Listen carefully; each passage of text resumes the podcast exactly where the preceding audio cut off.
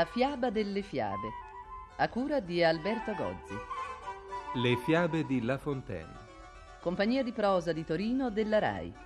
Regia di Massimo Scaglione.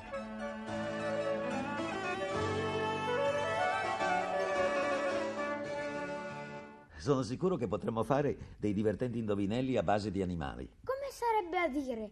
A base di animali. Beh, per esempio, per dire che uno è astuto, molto astuto. Si dice che è furbo come una volpe, E per dire che è molto forte. forte come un leone, come un toro. E per dire che uno è sciocco. Non è un'aquila, oppure è un merlo. E quando si ha molta fame. Beh, non c'è dubbio, una fame da lupo. E chi impara le cose senza capire? Impara a pappagallo. Pappagallo. Eh, va bene, fermiamoci qui. Allora, volpe, leone, aquila, lupo, Lupo, pappagallo. pappagallo. Sì, e potremo continuare.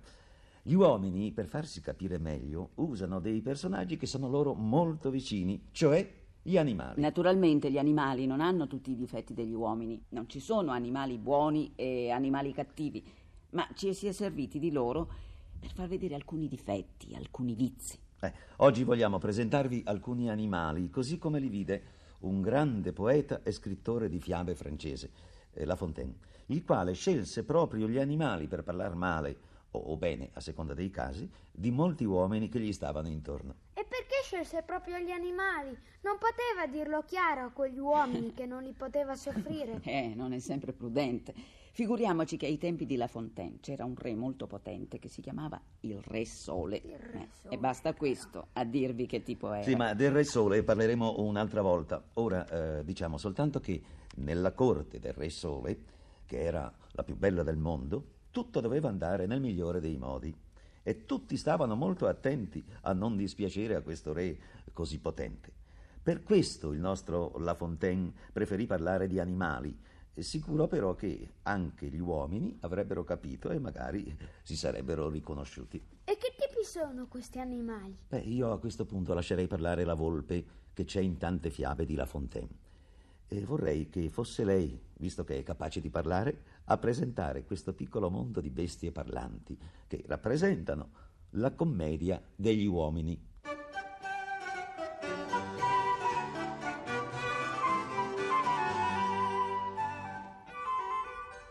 Incominciamo a parlare delle volpi, che a questo poeta La Fontaine, e non solo a lui, devo dire, parvero gli animali più furbi del mondo. Una giovane volpe, amica mia, giovane sì, ma già maestra in furberia, la prima volta che incontrò un cavallo, disse a un suo amico lupo: Che splendido animale ho incontrato!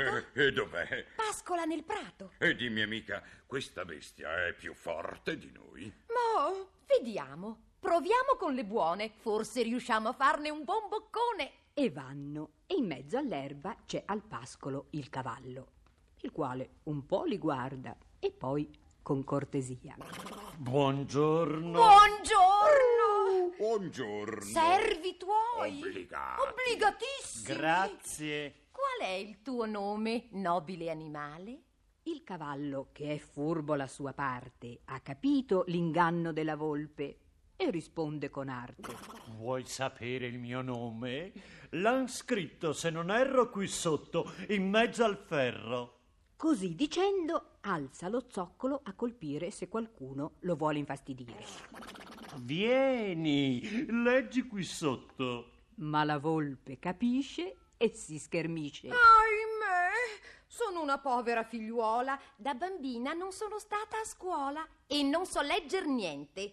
Ma c'è qui il signor Lupo che è dottore, un dottorone, un Oh, sapiente, grazie, è troppo onore. un sapientone che è capace di leggere il tuo nome. Oh, troppo buono. Quando si dice poi la vanità. A queste lodi il lupo vanitoso finse di leggere e al piede si accostò. Pronto, il cavallo un calcio poderoso all'improvviso sul muso gli tirò. E il lupo, pesto e sanguinante, in terra con tutti i denti spezzati, rotolò.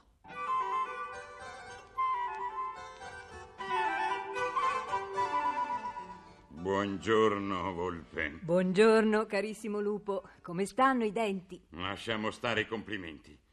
Ho sentito questa storia della volpe e del lupo. E scommetto che vuoi una morale. Va bene, state attenti alle zampe dei cavalli. Non lasciamo stare i cavalli. Voi volpi siete tutte furbe, vero? Ma- Ebbene, amica mia, racconta un po' la storia di quella tua amica che cercò di ingannare le altre volpi. Quale? Ah, sì, sì, ricordo. Quella che cercò di far tagliare a tutte noi la coda, Sì, vero? sì, sì, sì, quella. Eh, era già riuscita a convincere tutte, tranne me. Il che dimostra, oltre al fatto che io sono la volpe più furba di tutte, che qualche volta anche una volpe furba come la mia amica può farsi ridere dietro. Dunque, state a sentire. Una mia amica volpe, molto furba, mangiatrice di polli e di conigli, un brutto giorno, una volta sola, rimase presa dentro a una tagliola. Tira, tira e si arrabbia, poveretta, ma la tagliola rimane stretta stretta, finché a fatica, a forza di tirare, riuscì a liberarsi, ma finì che la bella coda restò lì. Eh, non è piacevole per una volpe restare senza coda. Se le volpi seguissero la moda di tagliarla, nessun farebbe caso che io non l'ho, nessun mi prenderebbe per il naso. Buona idea. Incontrò le altre volpi e si sedette con la sua coda tagliata per un po' senza dir niente e poi incominciò. Care sorelle, ho un'idea. Oh, ascoltiamo l'idea. Essa riguarda la coda delle volpi. Oh, pensate che ingombro, che scomodità quando si fugge un cane inferocito, oppure quando la volpe a caccia va. Vi dico, è un impiccio e va abolito. Non parla mica male. Parla bene, ha ragione. Lasciatela finire. A che dunque la coda servirebbe, sempre piena del fango della via? Molto meglio, più comodo sarebbe addirittura di tagliarla via. Va, va. Vendetta. Via coda. Ma io, che ero stata fino allora muta, vedo che la mia amica sta seduta. Proprio una bella idea, davvero nuova, ma prima di decidere una prova. Io vorrei che tu in mezzo ti voltassi e che la coda a tutte noi mostrassi. La mia amica si volta e allora scoppia un tale fracasso di risate che ci rimane male. Capiscono l'inganno e seguitò la coda a rimaner di moda. Buongiorno, buongiorno Volpe. Ah, buongiorno, carissimo topo. Sono offeso. Qui si raccontano solo storie di animali grandi, cavalli, lupi, volpi, mentre anche noi piccoli abbiamo i nostri diritti. Una volta un topo mio amico liberò un leone. Sì, rosicchiando la rete, eh, lo sappiamo tutti. Eh, io, io no. Ah, Naturalmente, i lupi non si ricordano una storia da un minuto all'altro. Racconterò invece la storia dei topi che si riunirono a consiglio. No, no, no, quello no, no, no, no, quello, quello no, no. Silenzio, per favore. È una storia molto istruttiva su quelli che parlano tanto. Proprio come te, amico topo. C'eri anche tu quella volta? Beh, eh, sì, sì, sì. Dunque, dunque, parliamo di topi e insieme anche di gatti. Oh, C'era un gatto che assai ne aveva mangiati e quei pochi che alle unghie erano scampati un giorno si riunirono a consiglio. Parlò per primo un vecchio topo saggio. Conosceva la vita, i gatti, il mondo e molto bravo nel rubar formaggio. Parlò con voce alta a tutti i topi in tondo. Cari compagni, dopo aver pensato come scampare all'assassino gatto, un ottimo rimedio avrei trovato. Ascoltiamo il rimedio. Appendiamo a quel gatto un campanello che assai bene suoni e dia l'avviso ai topi di fuggire quando il gatto è sul punto di venire. Noi fuggiamo e a zampe vuote solo lo lasciamo. Bravo! Grazie, grazie. Adesso noi dobbiamo scegliere quello che andrà ad attaccare al gatto il campanello. Coda ritta, Non posso. baffo d'oro, Eh, non ne ho voglia. bel ratto. Fossi matto. Ma, ma fra tanti non c'è neanche un coraggioso. Dentone, Io veramente. zampettina. Io non so. bel peloso! Io non oso! E così, come tutti avranno capito, tanto parlaron senza muover dito.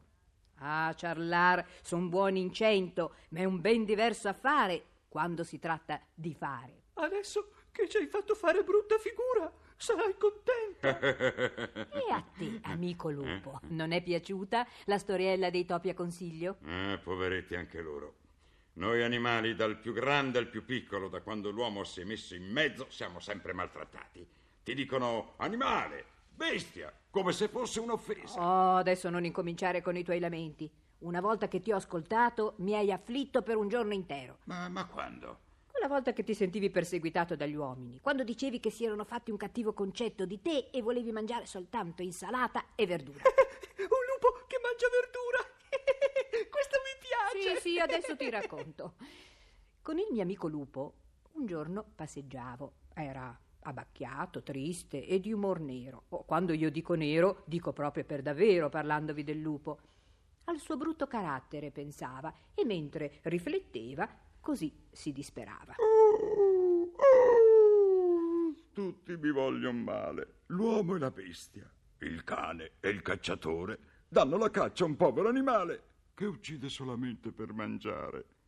La mia pelle si vende a caro prezzo. Mi inseguono con armi e con bastoni e le mamme di sera con ribrezzo fanno ai bambini che non stanno buoni. Guarda che viene il lupo! Così ragionando si fece ancor più cupo. E Che cosa faccio poi di tanto male? Qualche asino vecchio che ho mangiato, qualche cane mezzo spelacchiato, qualche vecchia carcassa di maiale, tutto qui. sono proprio triste, proprio disperato. D'ora in avanti faccio giuramento, mangerò solamente erba e verdura. La gente non avrà mai più paura del lupo e sarò molto più contento. Mentre il povero lupo si dispera, lo consolo e intanto passeggiamo. Di lontano c'è un gruppo di pastori intorno a un fuoco. Eh, Che cosa mangiano, volpe, quei pastori? Parrebbe un agnello tenero di là. Molto ben cotto. Tenerissimo. Al punto giusto. Domani faremo suo fratello arrosto. Bene, arrosto, buona idea. domani. Ma guarda quei signori, ci dicono assassini, anche ladroni, e mangiano un agnello in due bocconi. Ah, ho capito. Sono stato proprio sciocco a farmene un riguardo. Ben venga dunque in bocca agnello, agnelletto, uomo, agnella crudo o cotto. Io mangio e non ci guardo. Ed è proprio per questo, per dispetto, che quel che il lupo trova lui lo mangia. Agnelli, capre, uomini, è lo stesso. E se pensiamo a quel che è stato detto, non ha poi tutti i torti, poveretto. Certo che ho ragione. Io proprio non capisco che cosa vogliano da noi, animali, gli uomini e gli scrittori di fiabe. Che abbiamo quei buoni sentimenti che loro non hanno. Però un lupo a latte e verdura mi sarebbe piaciuto. Per esempio, vederti rubare il latte a quella ragazza che viene in qua. Oh, il latte non mi piace. E poi che cosa ci fa una ragazza tra queste favole di animali? Anche qui vengono gli uomini. Si chiama Pierina ed è qui per distrazione. Ha sempre la testa fra le nuvole. E tu come fai a saperlo? Ah, io so tutto, so anche quello che le succederà. State a sentire. Col secchiolino in testa, tutta sola soletta, a vendere il latte, Pierina se ne va. Alzata la gonnella per andare più in fretta, con le scarpette basse va in città. Allegra, canticchiando, fa i suoi conti in mente. Bene, bene, bene. Dal latte prenderò qualche denaro e delle uova mi compro facilmente. Poi le uova si covano ed ecco, poco a poco mi faccio un bel pollaio che non mi costa caro. Ben ingrassate, infine mi vendo le galline. Aggiungo un bel soldino e mi compro un maialino. Lo nutro col cruschello, diventa un porco bello.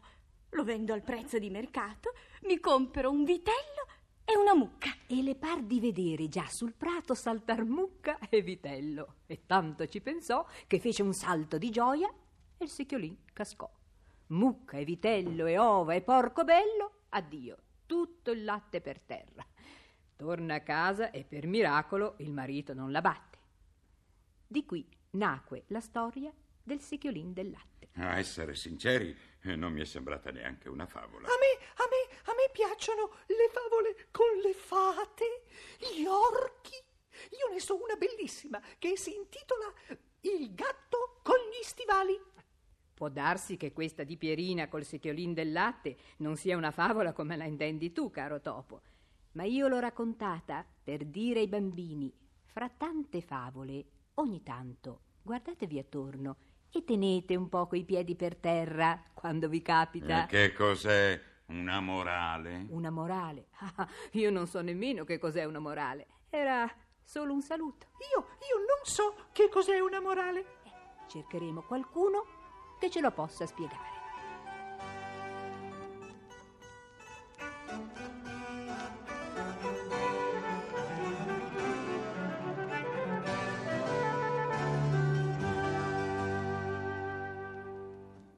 Avete ascoltato La fiaba delle fiabe, a cura di Alberto Gozzi.